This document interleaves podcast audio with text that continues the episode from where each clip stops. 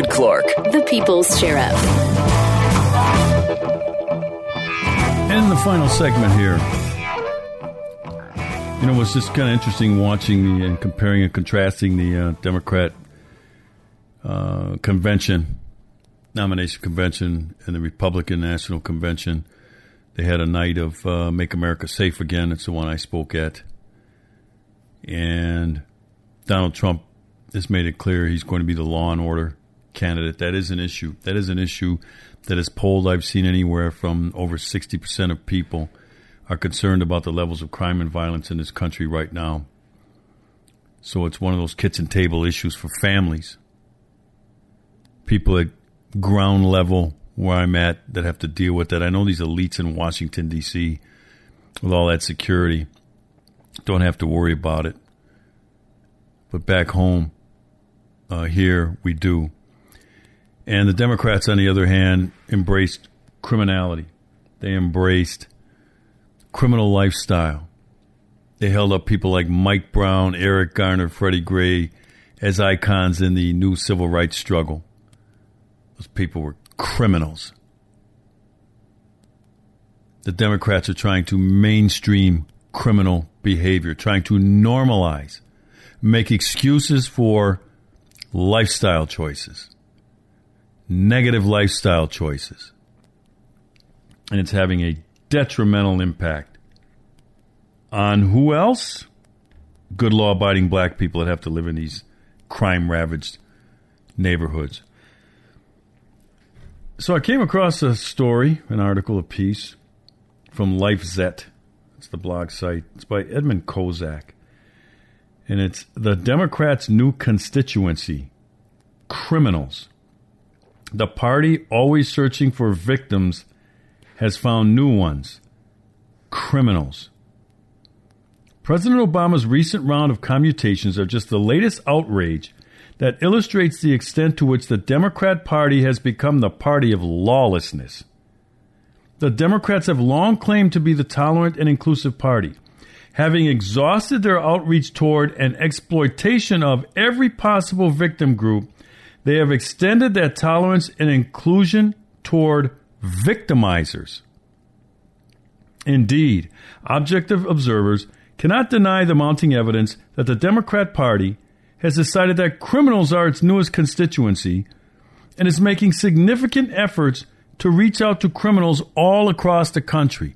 Remember what Governor McAuliffe did in Virginia by restoring voting rights to uh, people who didn't have them, convicted criminals? court threw it out, and uh, the Supreme Court of Virginia threw it out, and, and, and now they're trying to find a new way to circumvent that. In time to cheat in the November election, Virginia is going to be a critical state.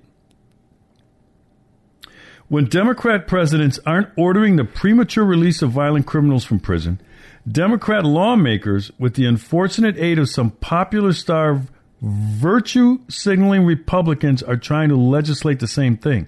I'll mention at the end of this uh, that, that criminal justice reform, that's what that's referencing.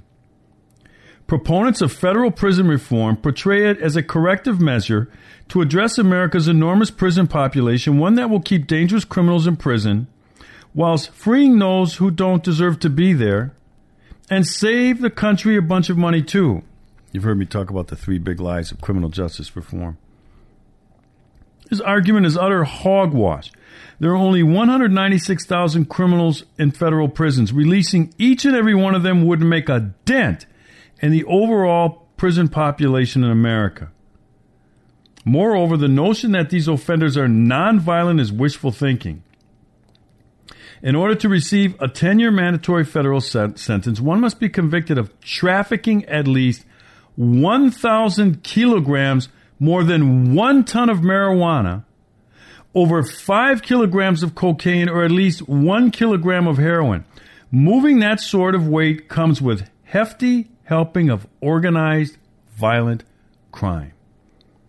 And when Democrats on the national stage aren't trying to flood the street with gangsters, Democrats on the local stage are urging are trying to restore voting rights to those with criminal records. Forget Virginia's Governor Terry McAuliffe's brazen attempts to unilaterally restore the voting rights of 200,000 felons was recently struck down by the Virginia Supreme Court. But the Democrats' obsession with defending and providing for criminals extends to foreign criminals as well as domestic ones.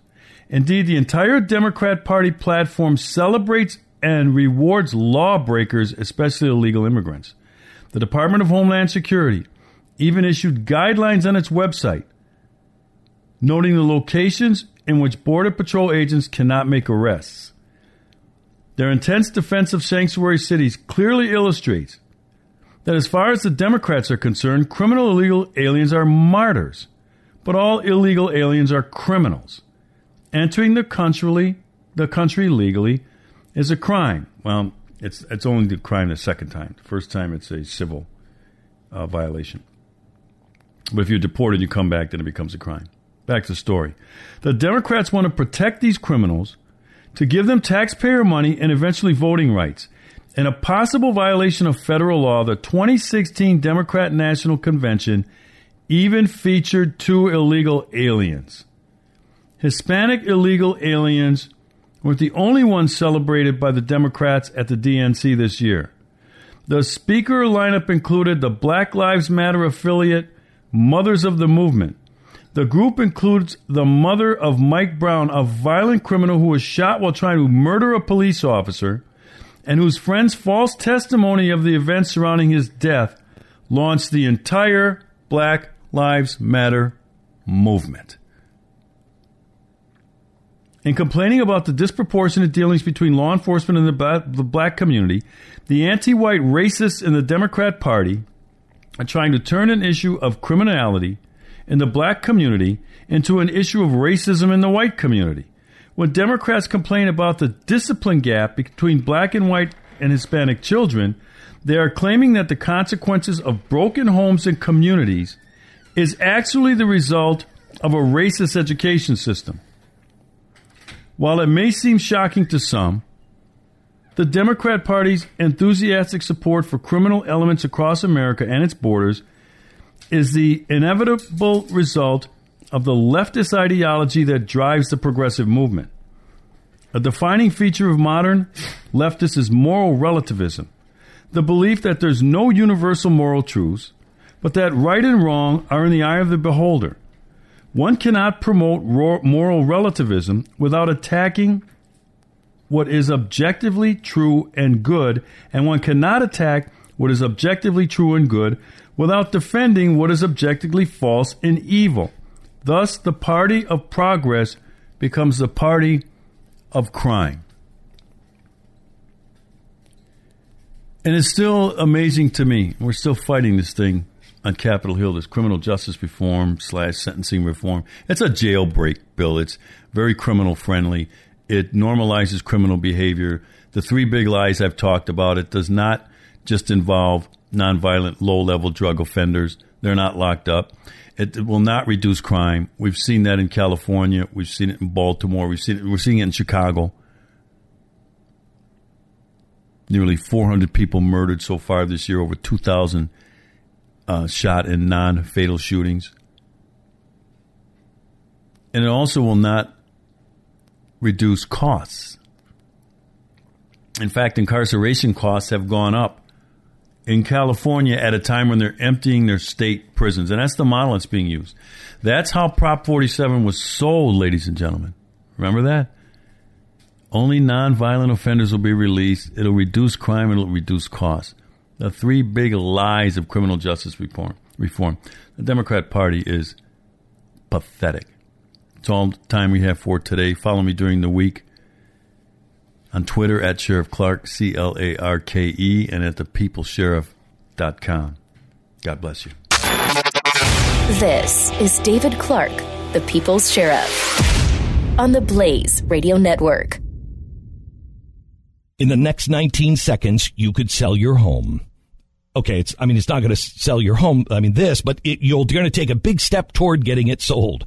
Go to realestateagentsitrust.com and find an agent selected by my team, a professional who shares your values and speaks the truth. Sell your home fast and for the most money. Get moving at realestateagentsitrust.com. Casper is made in America. Time magazine named it one of the best inventions of 2015. Breathable latex and memory foams are combined for just the right sink and just the right bounce. Try Casper for 100 nights risk free. If you don't love it, they'll pick it up and refund you everything. Right now, get $50 toward any mattress purchase by visiting casper.com slash Clarke. That's casper.com, promo code Clarke. Terms and conditions apply. casper.com slash Clarke.